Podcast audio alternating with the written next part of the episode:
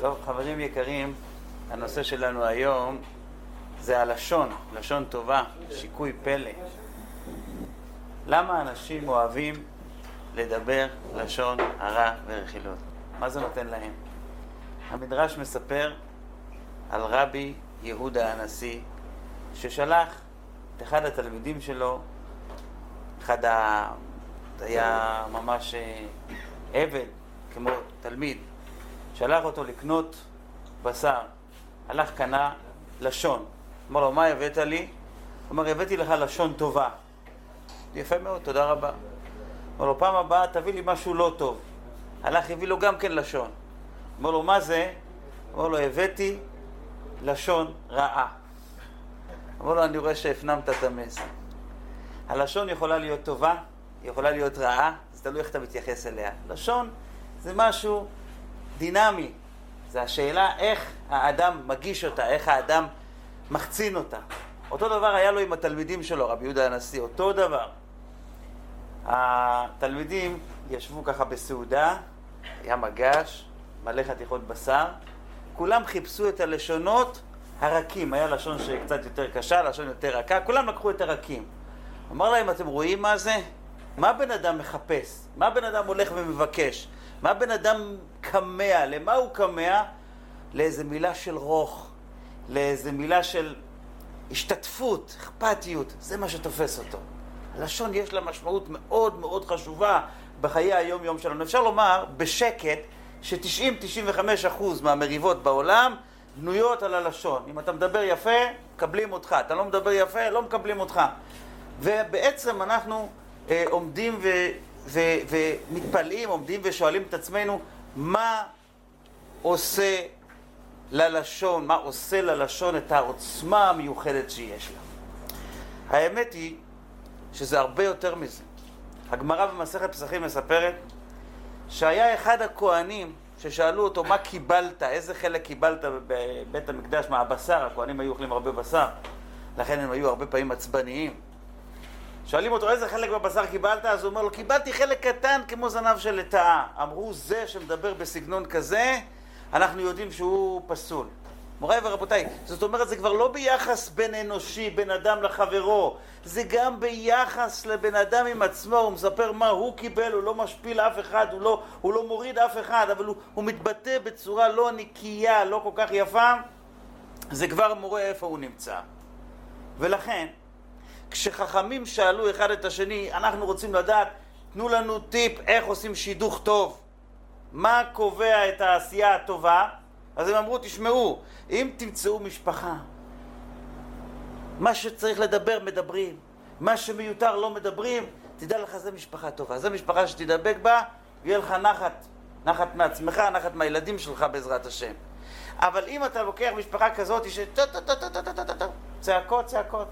ויכוחים, וזה, או שזה טוב או שזה לא טוב, או שזה יהיה מוצלח או שזה יהיה פחות מוצלח. אז מה קורה כאן באמת? יש פה איזשהו סוד בכל החיים שלנו. אנחנו בנויים, מורכבים, ממחשבה, דיבור ומעשה.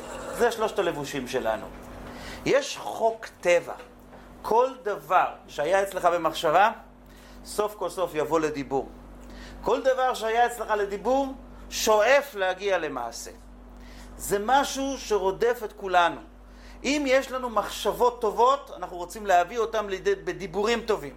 אם יש לנו מחשבות פחות טובות, אז זה יצא לנו בסופו של דבר לדיבור. הטבע של האדם זה שהוא רוצה להוציא החוצה את מה שיש לו בפה. זה טבע, הוא לא יכול לברוח מזה. זה טבע עוצמתי שקיים בתוכו. לכן אם אתם שואלים אותי למה אנשים נהנים לדבר לשון הרע ורכילות, אל תשאלו למה הם נהנים לדבר לשון הרע, תשאלו מה נותן להם שהם חושבים רע. זה לא מתחיל מהדיבור, זה מתחיל מהמחשבה. לכן תורת החסידות כשהיא מדברת על לשון הרע, היא מדברת על מחשבה רעה. היא לא מדברת רק על הדיבור, הדיבור זה רק הפועל יוצא, מה שיוצא החוצה. זה לא המהות הפנימית של האדם, זה לא מגלה את, ה, את היסוד העמוק הפנימי שלו. רק כאשר האדם מצליח לנווט את עצמו נכון מבחינה מחשבתית, אז הוא מצליח לשמור על הלשון הרע ועל הרכילות, ובעצם מה שאנחנו רוצים לדבר היום זה איך בעצם אנחנו לומדים לחשוב נכון, על דברים שקורים סביבנו. יש דברים נורא מעצבנים. יש אנשים נורא מכעיסים. וככל שהאדם הוא קרוב אליך יותר, הוא מעצבן אותך יותר. ככל שהאדם הוא יותר אה, מחזיק מעצמו, זה מוציא אותך מהכלים. אז השאלה היא איך אנחנו מתבוננים על העולם, על האדם ועל החיים, ומוצאים מתוכם, לומדים מתוכם, לראות, להביט ולהבין את המהות שלהם בצורה הנכונה, שלא תביא אותנו לידי כעס ולידי עצבים, ובמילא היא לא תביא אותנו למצב כזה שאנחנו חושבים רע. אם אנחנו לא נחשוב רע, לא נדבר. כי זו מהותה של תורה. תורה כשהיא רוצה לפתור את הבעיה, היא הולכת לשורש של הבעיה, היא לא מסתפקת בחלק החיצוני של הבעיה. אז מה אנחנו יכולים להכניס לנו ככה בראש טוב? אחד מגדולי הראשונים, הר"ן, רבינו ניסים, יש לו ספר שנקרא דרשות הר"ן. ורבינו ניסים בדרשות הר"ן אומר דבר מאוד מאוד מעניין, דבר מאוד מאוד מפתיע. יש לנו סממני קטורת. ואחד מסממני, הקטורת היה חלבנה. וכולם יודעים מה שאומרת הגמרא, שאי אפשר בלי החלבנה, והיא סמל שמלמד, הריח שלה לא היה כל כך טוב, אבל היא סמל של, שצריך לערבב גם כן, איך אומרים, בתוך העם יש צדיקים, ויש בינונים, ויש כאלה שיהיו צדיקים, אבל הם עדיין לא שם. וזה החלבנה. אבל הר"ן מחדש איזשהו חידוש מפתיע. הוא אומר, תדע לך, וזה, וזה פסיכולוגית נתפס חזק מאוד, הוא אומר, תדע לך, שהריח הלא טוב של החלבנה שנמצא בתוך הקטורת, הוא עוזר לריח הטוב של החלבנה לצאת החוצה. אתם יודעים מה הוא בעצם אמר לנו כאן? הוא אמר משהו מאוד מעניין. כשאנחנו רואים בן אדם שמתנהג טוב, זה מושך אותנו, אבל בקטנה. כשאנחנו רואים בן אדם שמתנהג רע, אבל מאוד רע, וזה מקומם אותנו, זה גורם לנו להגיד, לא, אני לא רוצה להיות כזה, בשום אופן לא. זה שואב ממני ואקום את הטוב שלי חזק יותר, עוצמתי יותר. אומר הר"ן, אל תחשוב שזה רק אנושי, אלא זה גם בסממני הקטורת ככה.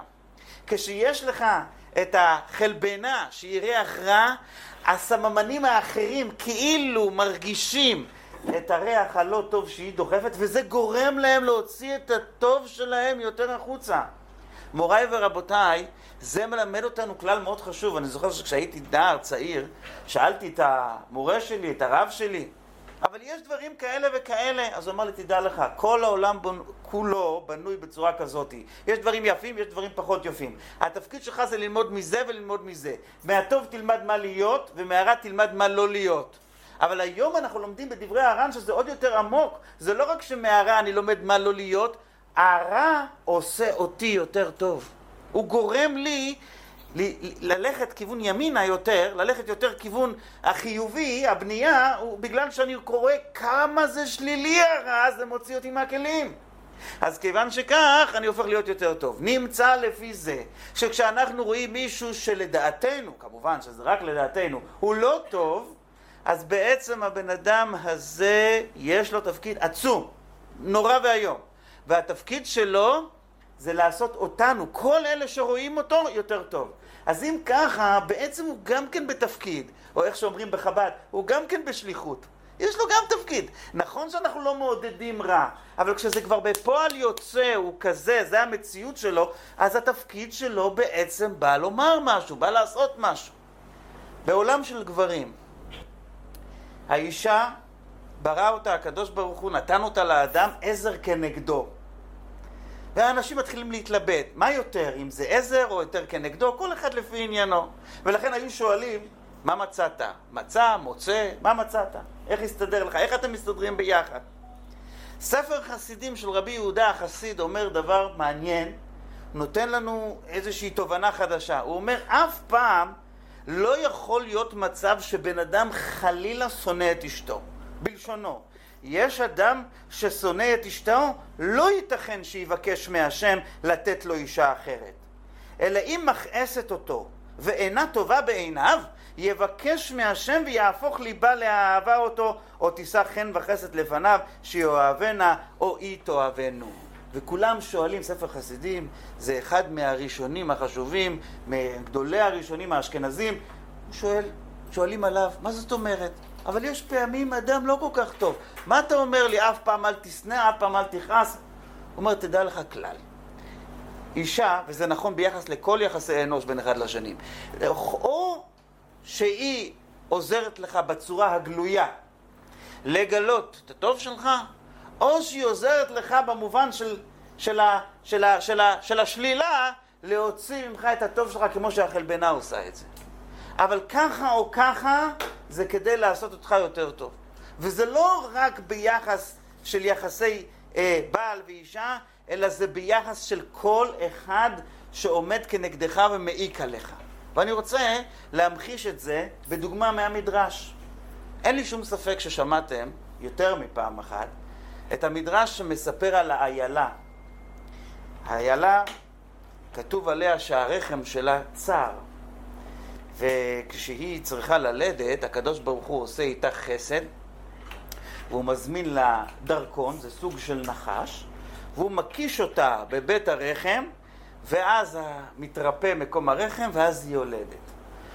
אני לא יודע, אני לא אה, זואולוג, אבל הלכתי לשאול זואולוגים אם מכירים תופעה כזאת של איילה, שהרחם שלה צר, ובא איזה נחש ומקיש, אומרים, תראה, בגן חיות זה בטח לא קיים.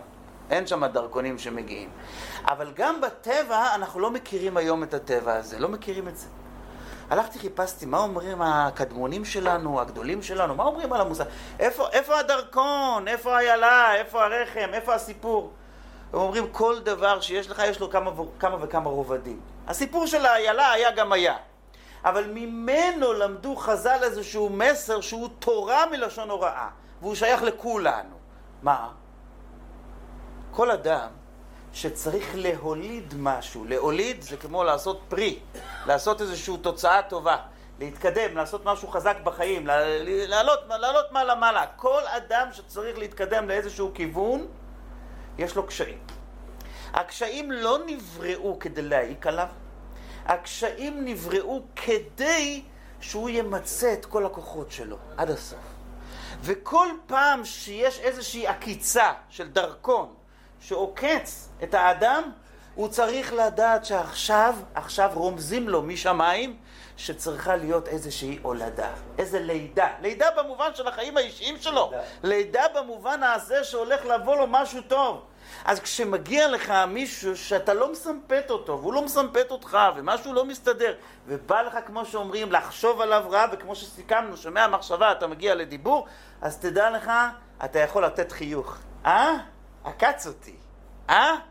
סימן שהולך להיות בסדר. אז עכשיו אני כבר יכול להיות שמח. מהרגע הזה אני כבר יכול להיות שמח. משום שהולך להיבנות משהו טוב, הולך להיבנות משהו חדש. לא הולך להיות פה משהו לא טוב, הולך להיות משהו חיובי. הולך להיות משהו בונה, הולך להיות משהו שמקדם אותי לאיזשהו מקום. זה המסר שהתורה רוצה להעביר לנו. נשנה את המחשבות שלנו כשאנחנו רואים לא טוב, כשאנחנו רואים שנאה, כשאנחנו רואים קנאה. אנחנו רואים התנגדות. איך אומר הפתגם, פתגם עממי, קדמון, אומר, אין השלמות ניכרת אלא מתוך ההתנגדות. יש לכם אנשים שמתנגדים לכם? יש לכם אנשים שככה אה, מאתגרים אתכם? מבית, מחוץ, לא משנה. אם יש מישהו שמאתגר אתכם ומוציא לכם את המיץ, אז אתם יכולים להיות בטוחים שאתם כנראה כל כך גדולים וכל כך מיוחדים וכל כך מלאים וקדושים בטוב ובכישרון ובעשייה ובעתיד, שלכן היה צריך להביא לכם את העוצמה הזאת של ההתנגדות, כדי שתזכך יותר, כדי שתעדן יותר, כדי שתכיל. אם יש לך מנגדים, סימן שאתה חזק. מי שלא חזק, לא מדברים עליו. מי שלא חזק, לא מתנגדים לו. מי שלא חזק, לא צועקים עליו. קיבלת גושפנקה מהקדוש ברוך הוא באמצעות האנשים שנגדו לך, שתדע, אל תחשוב שאתה ככה מישהו קטן. אם צועקים עליך, סימן שאתה גדול, סימן שאתה עוצמתי. אז אני חוזר חזרה. אם אתה תופס את הדברים בצורה הזאת, אתה לעולם לא תכעס. אתה לעולם לא תביט בצורה, אה, בצורה של רע על, המנגד. אני כל החיים מחפש שייתנו לי איזשהו קופלימנט, שיגידו לי מי אני באמת. המנגד שלי אומר לי מי אני באמת, אז אני מאושר, אני יכול להגיד לו תודה רבה. אנחנו כולנו נקראים בני ישראל, בני יעקב אבינו. יעקב אבינו עובד קשה אצל לבן, ובסופו של דבר הוא, הוא מרגיש שהוא כבר לא יאכל יותר, אז הוא צריך להימלט. אז הוא נמלט. והוא רץ, ולבן רץ אחריו, ולא מניח לו. תשמע, הבן אדם הזה הורג אותי עשרת מונים, הבן אדם הזה מוציא לי את הנשמה. די, אז התחתנתי עם, הבנ... עם הבנות שלך. נו, אז מה? תן לי את החיים שלי, תן לי לעשות, תן לי לבנות את עצמי, מה אתה רוצה? הבנות בנותיי, והבנים בניי, וכל השאר אתה רואה שלי הוא. די, תן לנשום קצת, אני לא יכול ככה, די. יעקב אבינו הוא סמל של כולנו. רודפים אחרינו. תה, תה, תה, תה. אבל הבעל שם טוב, כמו תמיד, מאיר את כל הסיפור הזה במבט אחר עמוק. אומר הבעל שם טוב, אתם יודעים מה חשב יעקב אבינו באותו זמן שלבן רדף אחריו? הוא לא חשב מה שאנחנו חושבים כשאנחנו קוראים את הסיפור שלו. הוא חשב לעצמו, ריבונו של עולם, כנראה שלא גמרתי למצות את מה שאני יכול למצות בביתו של לבן. או בלשון של החסידות והקבלה, ישנם איזה שהם ניצוצות, בירורים, שעדיין לא מיציתי, לא הוצאתי אותם משם לכאן, לכן הוא רודף אחריי. הוא רודף אחריי בגלל התרפים? אה, שטויות. זה החלק החיצוני של התמונה. הוא רודף אחריי בגלל... למה פתאום? הוא רודף אחריי כי יש עוד בירורים, אומר הבעל שם טוב, הבירורים זה היה עוד כמה מילים שהתורה שמה סיפרה, יגר סעדותא, גל עד, זה היה הבירורים שהיה צריך יעקב עוד להוציא מלבן, ובזה הוא יותר לא ראה אותו לעולם. הוא סיים את התיקון שלו איתו. אומר הבעל שם טוב, כולנו כאלה. מאחרי כולנו יש רדיפה. פעם זה הבוס, פעם זה מישהו אחר, פעם זה מהשכנים, פעם זה, לא יודע, אנשים קנאים. אל תתפתו אף פעם לחשוב שהסיפור שאתם רואים זה הסיפור האמיתי. מאחורי הסיפור החיצוני יש סיפור פנימי.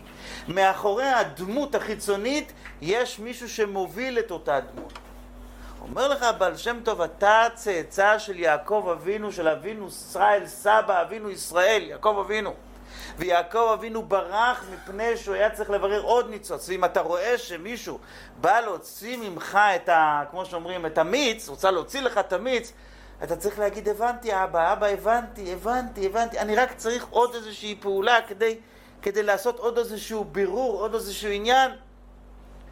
וברגע שאתה מסתכל עליו בצורה כזאת, קודם כל אתה לא שונא אותו, ב' אתה לא מרחם עליו, ג' אתה לוקח את זה, אה, בסדר, נעבור את זה. זה לא כל כך קשה, זה לא כל כך, לא כל כך מוציא מהכלים. זה היה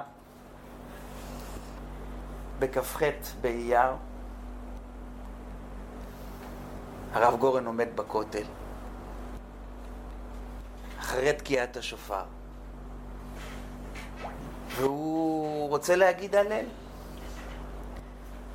עומד לידו צנחן, הרב ישראל אריאל, אז שטגליץ, אומר לרב, הרב רואה אותו עם uh, סידור פתוח, תחנון, תחנון, זה התפילה, ישבנו, בגדנו. הרב אומר לו, ככה עם היד, ישראל, היום זה לא תחנון, היום זה הלל. אומר לו הרב, uh, הרב אריאל, אני הלל לא יכול להגיד. אני ראיתי את הנופלים, אני ראיתי את החללים, אני פיניתי אותם בידיים, כבוד הרב, אני לא מסוגל עכשיו להגיד הלל. ואז הם עמדו אחד ליד השני, זה אומר הלל, וזה אומר תחנון. הרב הנזיר סיפר את הסיפור הזה, והוא רצה להגיד בזה איזשהו מסר. כל פעם שאתה רואה בן אדם עם דעות אחרות, עם גישה אחרת, עם מחשבה אחרת, תיזכר שכל אחד זה בהתאם למה שהוא ראה. מה שהוא ראה היום, מה שהוא ראה אתמול. כל התוצר שיש בנו בפנים זה תוצר של מה שאנחנו חווינו, מה שאנחנו ראינו. וכשאתה רואה בן אדם שהוא הפוך ממך לגמרי, אתה בהלל, הוא בתחנון, אתה בתחנון, הוא בהלל, אל תשכח. היה לו איזשהו מאורע שהביא אותו לאותה תובנה. מותר לך לחלוק עליו. מותר לך לא להסכים איתו. אבל באיזשהו מקום אתה לא יכול לשנוא אותו. אתה לא יכול לצאת מהכלים. כולנו בני איש אחד נחנו, ואותו אבא שבשמיים נתן לנו לראות משהו אחד, נתן לך לראות משהו אחר, אז מה אתה יוצא מהכלים? אז מה אתה כועס? אז מה אתה מדבר לשון הרע? זה השגחה וזה השגחה. יש שבט כזה בעם ישראל, ויש שבט כזה, יש אחד כזה, יש סגנון כזה, אז מה אתה מדבר? מה אתה פותח את הפה? בשביל מה? מה התועלת? מה העניין? כשאתה רואה בן אדם שהדמות שלו מצטיירת בעיניך, זה, זה יצר הרע בהתגלמותו. זה, עזוב, זה השטן התלבש בו. זה הוא. מה אומרת הגמרא? מה אומרת הגמרא במסכת ברכות על השטן? איך, איך היא קוראת לו? אומרת, הוא זבוב. חוץ מכבודכם. זבוב הולך לך על היד. אם היד יבשה, ברוך השם, בלי מכה, בלי זיעה, הזבוב יעוף משם. אם, המ... אם היד יש עליה איזושהי לחות, אבל לא לחות של מים, לחות של דברים אחרים, איזשהו מוגלה, איזשהו דם, שם הזבוב נמצא. איזשהו משהו מריח, שם הזבוב נמצא. אתם יודעים איפה יצר הרע מתלבש? יצר הרע מתלבש איפה שיש לחלוכית. בלשון של החסידות, לחלוכית זה איזשהו... אה, זה איזשהו כוח רוחני טוב, לחלוכית. אדם יבש זה אדם מיובש, אדם בלי חיות. אם יש לאדם איזושהי חיות, אם יש לו משהו בפנים, שם הזבוב מגיע, שם השטן מגיע. כשאתה רואה בן אדם שיש לו מלא מלא מלא דברים שהם פיחי מבחינתך, מאוסים מבחינתך, יצר הרע בהתגלמותו, הזבוב נמצא עליו, אתה יכול להיות בטוח שבבן אדם הזה יש איכויות גדולות, אחרת היצר הרע לא היה מגיע אליו בכלל. אם הוא לא היה חש בו לחלוכית פנימית טובה, נפשית, עמוקה, הוא לא היה מדבר, לא היה, לא היה מבזבז עליו זמן בכלל. כשאתה רואה אדם, הכל בסדר, זה חשד. אדם איכותי זה אדם עם ניסיונות, ולכן הגמרא אומרת במסכת סוכה, כל הגדול מחברו, יצרו גדול ממנו. אם יש לך עוצמות רוחניות, אז היצר הרע יעבוד עליך שעות נוספות. אם יש לך לחלוכית רוחנית, אז היצר הרע ישתדל לעייף אותך, הוא ישתדל לאתגר אותך, הוא ישתדל להוציא ממך את המיץ. זו העבודה שלו, ואת התפקיד שלו הוא משתדל לעשות טוב מאוד. זה, ה, זה התכלית. איך עם ישראל נקרא במקורות? גפן. גפן ממצרים תסיע, תגרש וגומר. עם ישראל נקרא גפן. אני פעם ישבתי וחשבתי מה הקשר בינינו בין הגפן. ענבים, יין, מה קרה לנו? למה יין? יין תנו לשיכורים. מוריי ורבותיי, ליהודי, כמו שאתם למדתם בספר התניא, יש מערכת כפולה.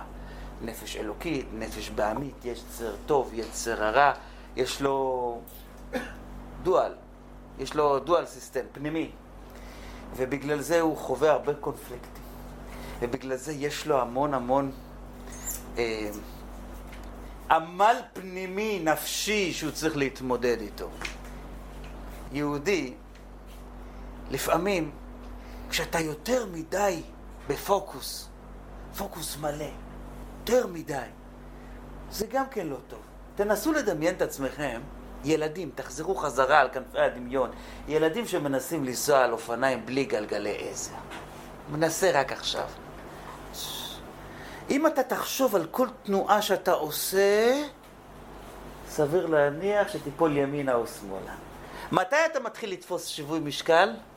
שאתה לא חושב בדיוק על מה שאתה עושה. אתה עושה בלי לחשוב. בכל התחומים של החיים זה ככה. זמר שעומד על הבמה ושר, איך הוא יודע שהשירה שלו היא טובה? כאשר הוא לא מרגיש את עצמו. שר, אין לו שום דבר ש... מתי שאתה מרגיש את עצמך יותר מדי, אז קוראים לזה בפסיכולוגיה, זה כאילו שזרקת איזשהו כדור והכדור זה חוזר אליך. משהו לא מופנם, משהו לא מוזרע, משהו לא מתקבל. אתה מרגיש שהדברים, איך אומרים, יש להם משוב שלילי לעומתך. גפן ממצרים תסיע. העם הזה זה עם כל כך חכם, זה עם כל כך הרבה אנרגיות, עם כל כך יכולות לבביות, שכליות, מעשיות. אם הוא לא יודע למצות את עצמו נכון, אם הוא שם את הראש שלו לגמרי בדבר, הוא יכול לקלקל, יהיה קשה לו להתקדם, הרגליים שלו ייתקעו. לפעמים, כשאנחנו רוצים להתקדם בחיים שלנו, אנחנו צריכים לשתות קצת יין, ואני מתכוון לשתות יין במובן הרוחני של העניין. גפן, קצת לשתות יין, זה כאילו, תזיז את הראש שלך. או בלשונו של הרבי, שכותב את זה בהרבה פעמים באגרות קודש, יסיח דעתו. עזוב, אל תחשוב על זה כל הזמן. המחשבה הזאת הורסת אותך, היא לא מקדמת אותך לשום מקום. גפן זה ג' פ' נ', זה גם כן אותיות נגף. לומר שאם תשתה יותר מדי יין, אז זה עלול, כמו שאומרים, אה, להוציא אותך לגמרי מה, מהקונצנזוס, יוציא אותך לגמרי מה, מה, מהכביש, אתה מאבד כיוון לחלוטין. אבל אם הגפן הוא גפן והוא לא נגב, זאת אומרת שהוא בעיתוי המתאים וברמה המתאימה, האדם יכול להגיע להישגים מאוד גדולים. אל תחשוב יותר מדי. אל תחשוב יותר מדי. אני יכול לומר לכם את זה באופן אישי הרבה פעמים. אני משמש דיין, ואני הרבה פעמים נפגש עם אנשים שהם צריכים, לעשות דין תורה, ונגמר, ויש כבר דיון, ויש פסק, ויש הכל, ולא עושים. לא מיישמים. השלישו את הכסף אצלי, ואני מחכה, אני אומר להוא, לך, תבוא תיקח, אני אתן לך, בוא רק תחתום שאתה זה ואתה תיקח.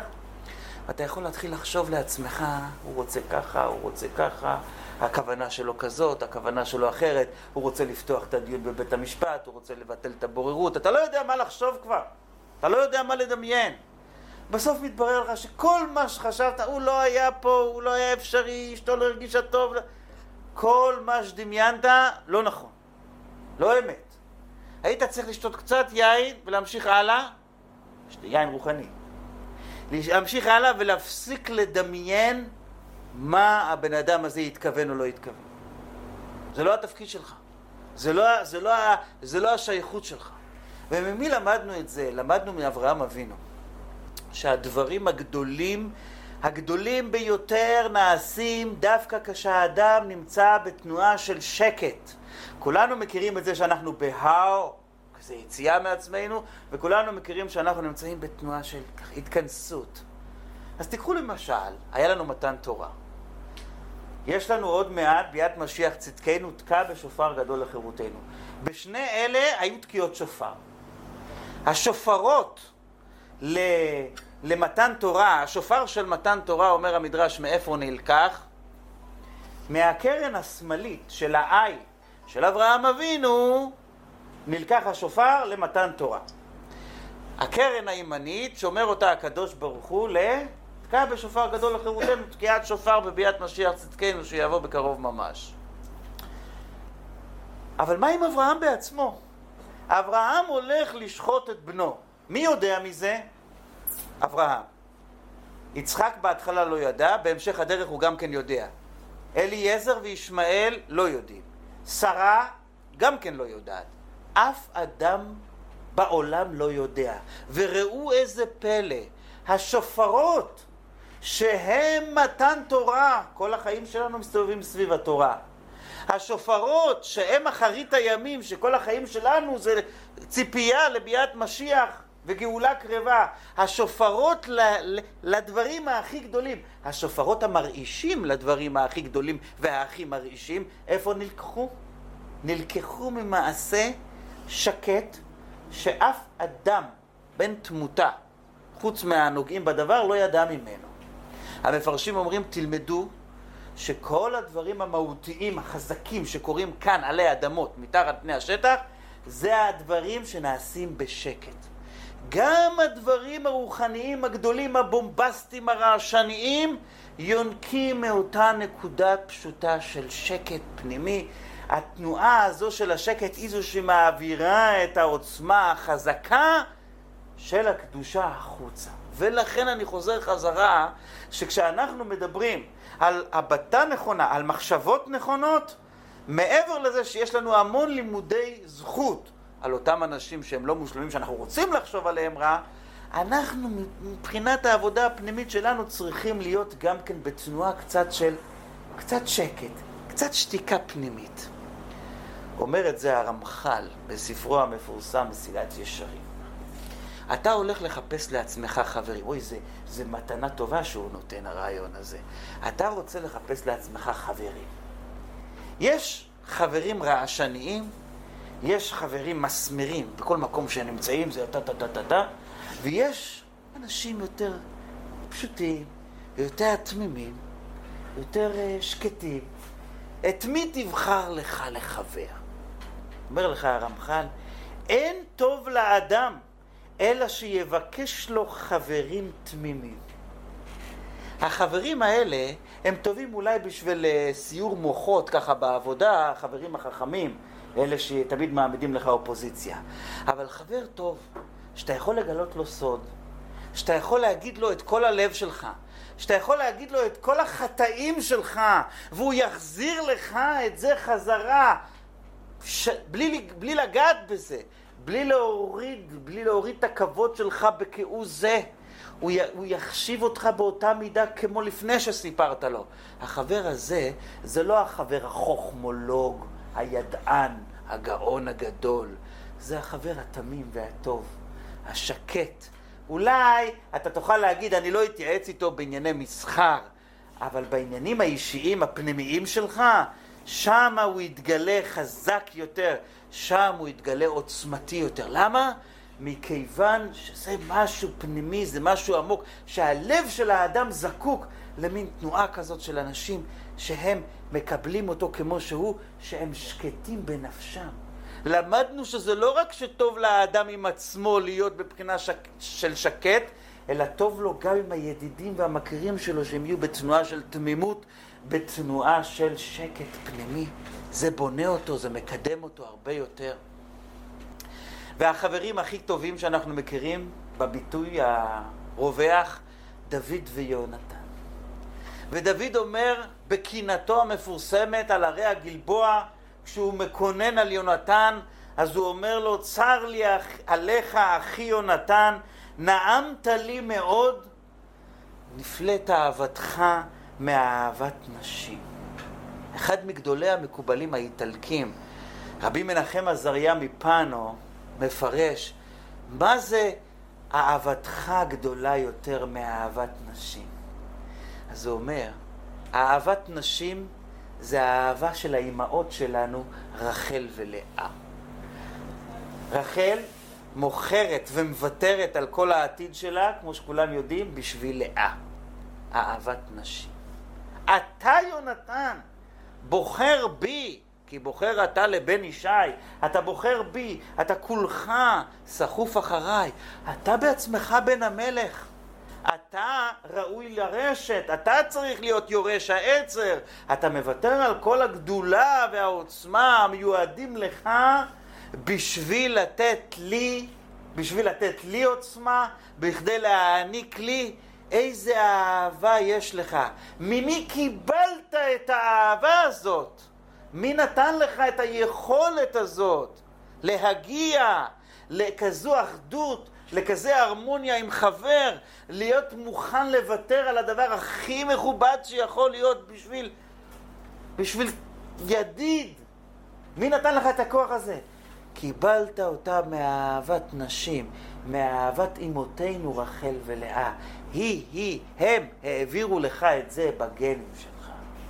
היכולת הזאת להביא ויתור בנפש זה מהשקט בנפש, מהשתיקה בנפש. וביאת משיח, המלכת דוד מלכה משיחה, תלויה באופן ישיר ביכולת של יונתן לוותר לו על המלכות. ולכן כשאנחנו שואלים את עצמנו, איך אנחנו מביאים, מביאים לעצמנו גאולה פרטית, כל אחד בחיים האישיים שלו? אם אנחנו שואלים את עצמנו איך אנחנו מביאים לעולם גאולה כללית, איך אנחנו מקרבים את הגאולה יותר, אז אנחנו יודעים שהרמז לזה טמון כאן בפסוק הזה, באמצעות הוויתור. כשיונתן ויתר לדוד על המלכות שלו, הוא גילה בזה את מלכות בית דוד. וכשאנחנו מוותרים, שותקים, מורידים מחשבה רעה, סותמים את הפה לאיזשהו דיבור רע, אנחנו בעצם מקדמים בזה את הביאה של משיח צדקנו. ולכן, כשיעקב אבינו אומר, הוא מדבר על המשיח, אז הוא אומר, עד כי יבוא שילה ולא יכהת עמים. שילה, אומרים המפרשים, שילה לשון שוליים. אתם יודעים מתי מתגלה המשיח? כשבן אדם מבחינה הנפשית יוכל לשים את עצמו לא רק במרכז כל הזמן, אלא יוכל לשים את עצמו במצב של שוליים, שם את עצמי בפינה, מוכן להיות בתנועה של שתיקה פנימית, מסוגל להיות בתנועה של שתיקה רוחנית עמוקה, אז יש כאן גילוי של בחינת משיח. אז אתה מזרז את ביאת המשיח יותר ויותר. האות א' זה האות הראשונה בכל האלף-בית. האות א' זה אות שבהרבה מאוד מילים א' נחה, לא מרגישים אותה, לא קולטים אותה. בחסידות הרמז של האות א' היא יוצרת את המילה אלופו של עולם, זה הקדוש ברוך הוא בעצמו. האות הראשונה, מה יש פה הקדוש ברוך הוא? הקדוש ברוך הוא זה מה שיש. האות הראשונה הזאת באה ללמד אותנו שכאשר בן אדם הוא נח, הוא לא מורגש, לא שומעים, לא, חוש... לא חשים, הוא לא צועק את האני שלו בכל עת מצוא, בכל רגע נתון, בכל אפשרות שישנה, אלא הוא יכול לשים את עצמו קצת בפינה באותו רגע שהוא שם את עצמו בפינה, אז הוא גילה את אלופו של עולם באותו מקום ביתר שאת, ביתר עוז.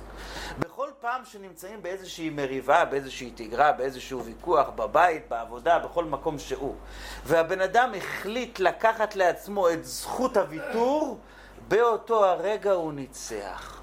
הרבי אמר את זה פעם לשניים שרבו ביניהם כל הזמן. הוא אמר להם, תשמעו טוב, מאז שהקדוש ברוך הוא החליט, מאז שהקדוש ברוך הוא נתן את התורה, נקבע שמי שמוותר הוא המנצח והוא הקובע לכל דבר שקורה אחר כך. איפה זה, איפה זה בא לידי ביטוי? אז הוא אמר להם, תשמעו דבר מעניין.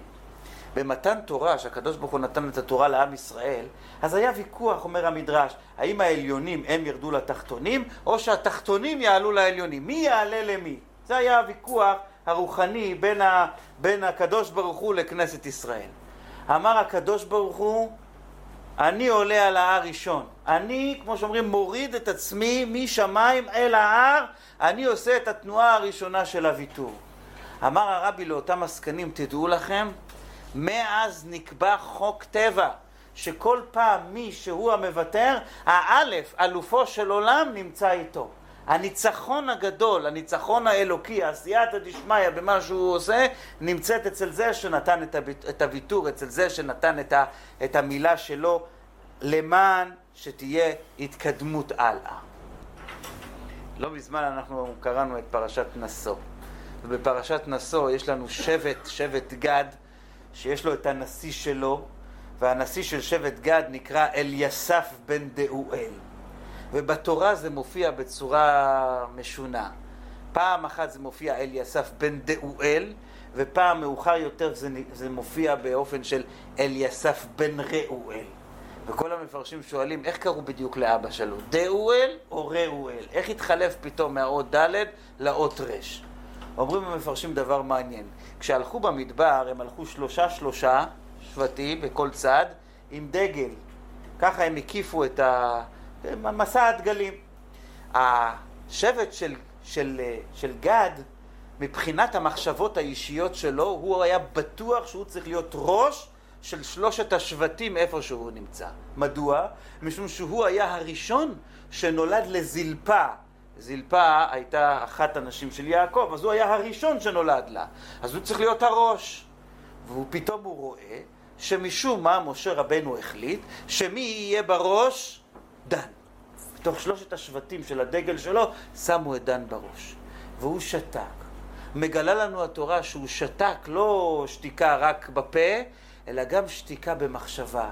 הקדוש ברוך הוא החליט ככה, מסר את הדברים על ידי עבדו הנאמן, משה רבינו, אני מקבל את הדברים כמו שהם בהווייתם, אין לי טענות על אף אחד, אני לא בא בטענות לאף אחד. אמר הקדוש ברוך הוא, אתה החלטת לשים את עצמך בצד, החלטת לשתוק את השתיקה שבלב, החלטת לשתוק את השתיקה שבפה, אני מחליף את שמך מדאואל לראואל, המילה ראואל זה נוטריקון ראואל, זאת אומרת, הוא נמצא בסמיכות, הוא נמצא קרוב לקדוש ברוך הוא ביתר שאת, ביתר עוז, לכן שבט גד זכה שקבורתו של משה רבינו כי שם חלקת מחוקק ספון. הוא זכה שדווקא שם יהיה הקבר של משה רבינו מפני שהוא היה בתנועה של שתיקה. זה הסוד. כל פעם שבן אדם מצליח לוותר, לשתוק, במחשבה, בפה, במעשה, אז הוא זוכה שהקדוש ברוך הוא, אלופו של עולם, בעצמו מתגלה אצלו ונותן לו שפע של ברכה ביתר שאת, ביתר עוז. תסתכלו רגע אחד על ספר התהילים. דוד המלך מתפלל משכיל לדוד בהיותו במערה. אני מבין, דוד המלך כולם יודעים, מסתובב במערות, מדבר, מדבר זיף, מדבר פה, מדבר שם, מסתובב, בורח משאול המלך. אבל מה זה משכיל לדוד? מה זה המשכיל? איזה משכיל יש כאן? כשאתה בורח ממישהו, כשמלך רודף אחריך, כשמישהו רוצה להרוס לך את החיים, זה, הראש שלך עובד אז בהצלחה יתרה, הראש שלך עובד אז באופן של משכיל, אתה הופך להיות אדם חכם יותר באותו זמן, אז הראש לא עובד בכלל. כשנמצאים במלחמה, הגמרא אומרת, פותרים את אנשי המלחמה ממצוות התורה, פטורים מנטילת ידיים, פטורים מעוד מצוות. מדוע? מפני שנמצאים במתח, נמצאים בלחץ, אי אפשר לבוא אליהם בטענות. פתאום דוד המלך משכיל לדוד בהיותו במדבר, במערה הוא נמצא, במערה שהייתה במדבר. איך הוא יכול להיות במצב של משכיל? אומרים המפרשים, השאלה היא באיזה מצב אתה בורח. אם אתה בורח ואתה כולך מלא מלא מלא בעצבים, למה זה קורה לי? למה הוא עושה לי את זה? יימח שמו. בשביל מה? מה זה? מי, מה עשיתי לו? אם אתה מלב מלא מלא כאב, אם אתה מלב מלא מלא תחושה של, של, של, של אובדן, אם אתה נמצא בתנועה כזאת שאתה אומר שזה לא פייר, זה לא מגיע לך, זה לא, זה לא, זה לא, זה לא, זה לא האמת, מה פתאום עושים לי את זה? אם זה הלב שלך, אז אתה באמת נמצא בתנועה שמי שבורח פטור מכל מיני מצוות במלחמה, ואי אפשר לדרוש ממך שום דבר. ו... אבל אם אתה, בשעה שאתה בורח, אתה נמצא בתנועה, אוי, ריבונו של עולם, הבאת לי מצב כזה של בריחה. אתה החלטת שזה ככה, כנראה זה הדבר הכי טוב בשבילי. ואתה הולך ולומד את כל הדברים היפים והטובים שאפשר להסיק מהמצב הזה, אז לא רק שאתה לא תהיה נחית באותו זמן, לא רק שאתה לא תרגיש דפוק באותו זמן, אלא אתה תהיה בבחינת משכיל לדוד, אתה תהיה בבחינה מאוד מאוד גבוהה, מאוד רוחנית, מאוד עליונה. הגמרא במסכת פסחים מספרת, שמעון האמסוני, זה נחום איש גמזו, היה דורש את כל העטים שבתורה. עת לרבות עוד משהו. עד שהגיע לעת השם אלוקיך תירא. ואז הוא התחיל לחשוב, מה אני ארבה? אני יכול להשוות עוד מישהו לאלוקים? עמד ופרש מכל עבודת חייו. תארו לעצמכם בן אדם מגיש עבודת, עבודת גמר, אחרי כל העשייה שלו, פתאום קורה איזושהי טעות קטנה, לוקח את הכל, זורק לפח. בא רבי עקיבא תלמידו, והיא ניסה להציל את זה. אמר, את השם אלוקיך תירא, לרבות תלמידי חכמים. שואלים המפרשים, נו באמת, גאון כזה כמו נחום איש גמזו, כמו שמעון האמסוני, לא יכל, איך אומרים, כל כך הרבה אתים עשית, תרביץ עוד אחד. לרבות תלמידי חכמים. נו, מה החידוש? למה לא יכלת אתה לעשות את זה? מה קרה? למה, למה פרשת? מה קרה? הרמת ידיים? אנחנו יודעים שכשמגיעים לאיזשהו קושי צריך להתמודד. מה קרה? וכי את, את הדרשה הזאת של רבי עקיבא, נכון, שמעון האמסוני לא יכל לדרוש? אומרים המפרשים, הוא לא יכל לדרוש. הוא לא יכל לדרוש, משום שהוא את שמעון האמסוני לא ראה. את עצמו הוא לא ראה. אתם יודעים מתי בן אדם הופך להיות בן אדם גדול? מתי בן אדם הופך להיות אישיות? מתי בן אדם הופך להיות משהו עוצמתי? מתי בן אדם הופך להיות משהו כזה שאי אפשר לעמוד בשתיקה לידו? אתם יודעים מתי? כאשר הוא יודע גם לכופף את הראש שלו בזמן או ברגע הנכון. כאשר רבי עקיבא ראה את נחום איש גמזו, שכל החיים הוא הולך בראש מסוים, ובסוף החיים הוא פתאום מגלה, אוי, כל מה שחשבתי לא נכון, אוי. ואז בגדלות אמיתית הוא אומר, אם ככה, אני מוחק את הכל, אני יורד מהכל, חוזר בי. זו הייתה כזאת גדולה, שרבי עקיבא אמר, עכשיו אני יכול להגיד שאת השם אלוקיך תירא עת לרבות תלמידי חכמים. אחד כזה, כמו שמעון האמסוני, שמרגיש את עצמו עין ואפס לרצון השם, ומבטל את עצמו לרצון השם לחלוטין, הביטול הזה מביא אותו לפסגות כאלה. הוא כל כך שפל בעיני עצמו, שאפשר כבר לדמות אותו, כמו שאומרים, לדמות את הצורה ליוצרה, לדמות אותו לבורא עולם, עת לרבות תלמידי רחמים. את השם אלוקיך תירא, זה כבר עוצמה אחרת לגמרי. ואנחנו יודעים להבין מזה שכאשר בן אדם נמצא ברמה כזאת של ביטול, אז באמת ההשראה האינסופית של הקדוש ברוך הוא הופך להיות צינור כזה של השפעה מלמעלה ברמות עמוקות ביותר.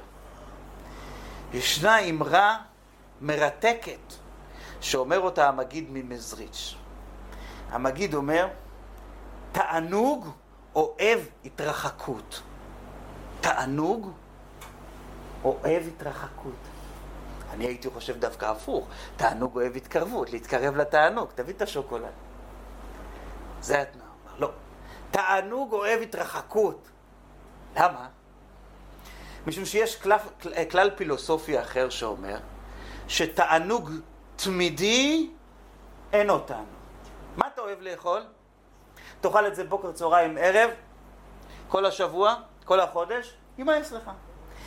התענוג מודע לכך שאי אפשר כל הזמן, כל הזמן, כל הזמן, אז התענוג בעצמו תובע התרחקות.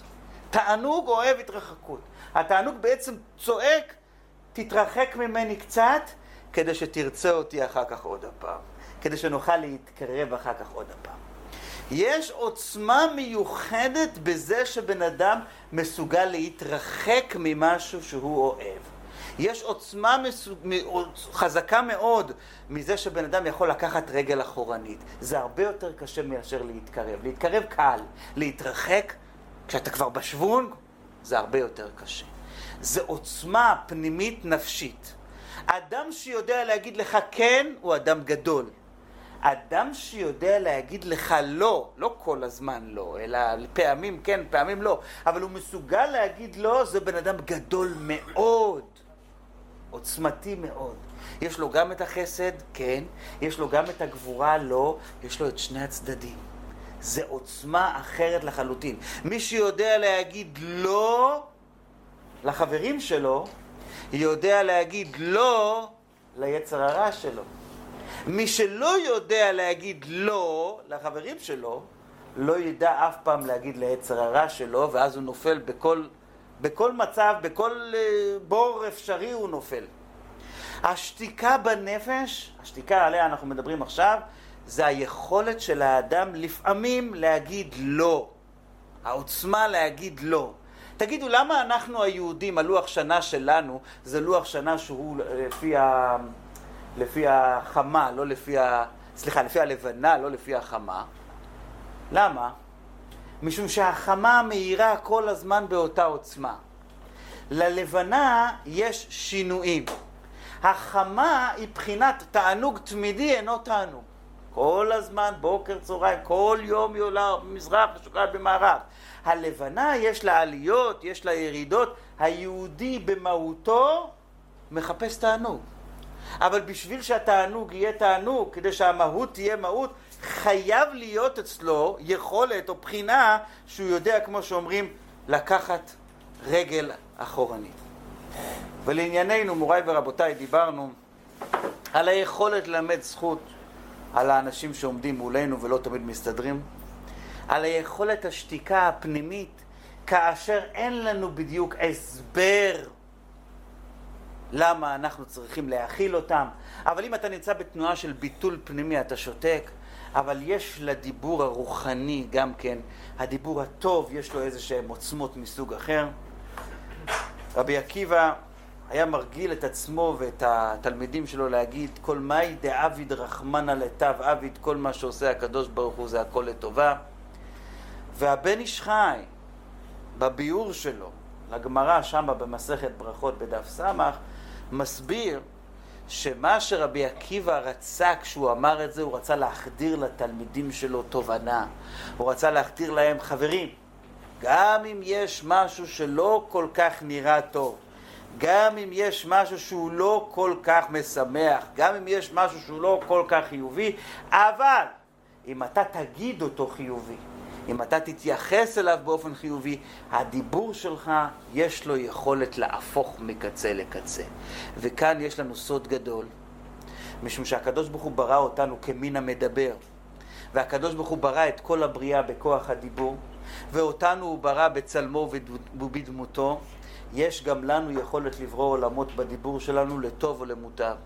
כשבן אדם מדבר משהו במובן החיובי, הוא בונה עולם. כשהוא בונה, מדבר משהו במובן השלילי, הוא מחריב עולם. ולכן, האור החיים הקדוש אומר שזה שיש בעולם כל כך הרבה פרעושים, והוא דיבר על זמנו, כל, כל מיני אה, ברחשים וכל מיני דברים שעפים וכל מיני כאלה שתולעים שאוכלים את היבול, אז הוא אומר, זה הכל כתוצאה מזה שבני אדם נפחו בהם חיים מהדיבור שלהם. הדיבור יש לו יכולת לנפוח חיים. אז אם אתה נופח חיים, אתה יכול לנפוח חיים בבני אדם. מילה אחת טובה שלך ואתה עשית לו את היום. אבל אתה יכול לנפוח חוץ מכבודנו בכל מיני דברים שאתה לא היית רוצה לתת להם חיים, כשאתה דיברת דברים של שטויות, דברים שהם דברים בטלים וכיוצא בהם. כדי שבן אדם ידע לשמור את הדיבור שלו, וכדי שבן אדם ידע להתייחס נכון למה שעומד לפניו, הוא חייב ללמוד ממשה רבינו איך לראות את הדברים. על משה רבינו כתוב בפרשה האחרונה, עניו מכל האדם אשר על פני האדמה, וההסבר של העניו מכל האדם אשר על פני האדמה מובן במילים שהוא אומר, עמדו ואשמעה מה יצווה השם לכם. אומרים המפרשים שמשה רבינו אמר, אני לא מאמין שהקדוש ברוך הוא יענה לי בזכותי. לכן אני מבקש מכם, תעמדו כאן. כל זמן שאתם תעמדו, יש סיכוי שהקדוש ברוך הוא יהיה איתי על הקו. אבל אם אתם תלכו, אז הוא לא מחויב לענות לי על השאלה שלי, הוא ימשיך אותי הלאה, לא, לא ייתן לי את התשובה. הוא היה בטוח שכל הדרגות העליונות שאליהם הוא הגיע, זה אך ורק בזכותם של האנשים שאיתם הוא עובד. ואני רוצה לסיים רק במילה אחת. כמה זה חשוב שכשבן אדם רואה דבר, הוא לא יוציא אותו החוצה בפה שלו, לא יגלה אותו, לא ייתן לו כוח, לא ינפוך בו חיים בדבר שלילי, וההפך, בדבר חיובי, אדרבה, מצווה לפרסם עושה מצווה. מספרים שהגיעה אישה אחת לביתו של בעל האוהב ישראל מאפתא. והיא רצתה להתייעץ איתו באיזשהו עניין, לבקש ממנו ברכה. הצדיק האוהב ישראל הסתכל על הפנים שלה, וצדיקים יכולים לראות על הפנים מה שאנשים אה, סטנדרטיים לא יכולים לראות, והוא ראה עליה שהיא חטאה בדבר הכי חמור שאפשר לדמיין. וזה כל כך הפריע לו, כי זה כל כך היה רחוק ממנו, ומנותק ממנו, שהוא פשוט צעק עליה. את לא מתביישת? את באה אליי ככה כמו כלום, מה עשית אתמול? איזה מעשה זה, לא זה. והוא רצה לגרש אותה מהבית שלו. ואז ענתה לו אותה אישה ואמרה לו דבר שהחריד אותו. אמרת לו, כבוד האדמו"ר, גם הקדוש ברוך הוא ידע ממה שאני עשיתי. והוא לא גילה את זה החוצה לאף אדם. הוא לא הוציא את זה החוצה, הוא לא פרסם את זה. אתה, גילה לך הקדוש ברוך הוא משהו שאני עשיתי, ואתה כבר צועק את זה בחוץ. זוהי דרכו של האלוקים. זוהי דרכו של, ה, של ההנהגה האלוקית. או בלשון של התוספתא במסכת עדויות. מה משה לא רצה לגלות את הממזרים עד שנתגלו מעצמם? תלמידו של משה, אליהו, על אחת כמה וכמה, שלא יגלה עד שיתגלו מעצמם. אנחנו יודעים את זה, יש בשורה רעה, תשתוק, שיבינו לבד, שישמעו לבד. למה אתה זה שצריך להוציא את זה החוצה? אז היא אומרת לו, בשביל מה אתה עושה את זה? הקדוש ברוך הוא לא מתנהג בצורה הזאת. אתה לא יכול להתאפק? אז הוא אמר, והוא היה איש תקיף, מעולם לא ניצחני האדם אל האישה הזו. צודק. אנחנו שמים לב שהקדוש ברוך הוא את הדברים הרעים הוא מכסה. תחשוב, למה לכסות? זה בדיוק הפוך מה שהעיתונים עושים. העיתונים זה נגד אלוקים, כאילו כל הזמן רק מגלים החוצה את הדברים הלא יפים. למה הקדוש ברוך הוא מכסה? כי הוא רוצה להיות פוליטיקאי? לא. הסיבה האמיתית שהקדוש ברוך הוא מכסה את הדברים זה מפני שהוא מאמין ויודע שלרע אין קיום אמיתי. הוא משחק, רוקד על הבמה כמה דקות ואחר כך הוא ייעלם. כשאתה או את מדברים על הרע, אז אתם נותנים לו קיום אמיתי. כי אנחנו יהודים, ולדיבור שלנו יש עוצמה, להבל פה שלנו יש עוצמה. ואז אנחנו משאירים את הרע בעולם שירקוד עוד קצת זמן מעבר למה שקבע לו הקדוש ברוך הוא מראש. ולכן זה כל כך חשוב, השמירה של הלשון, השמירה של הדיבור מבחינת הרע. כי א', אתה לא יכול לדון את האדם שלפניך אף פעם, וב', מי אתה בכלל שתשפוט אנשים אחרים? האדם צריך להיות כל הזמן בתנועה כזאתי שמחוברת לאלוקים, מתחוברת לאלופו של עולם. אין לו בכלל זמן ללכת לשפוט מישהו אחר. אין לו בכלל את הכלים, אין לו בכלל את ה... איך אומרים? את הפרספקטיבה לדעת באמת מה עובר על אדם אחר. ברגע שאנחנו מתחזקים בזה, אנחנו יכולים לעמוד לפני הקדוש ברוך הוא עם כל הרחבות לב ולומר לו בפה מלא, ברכנו אבינו כולנו כאחד באור פניך. תודה רבה.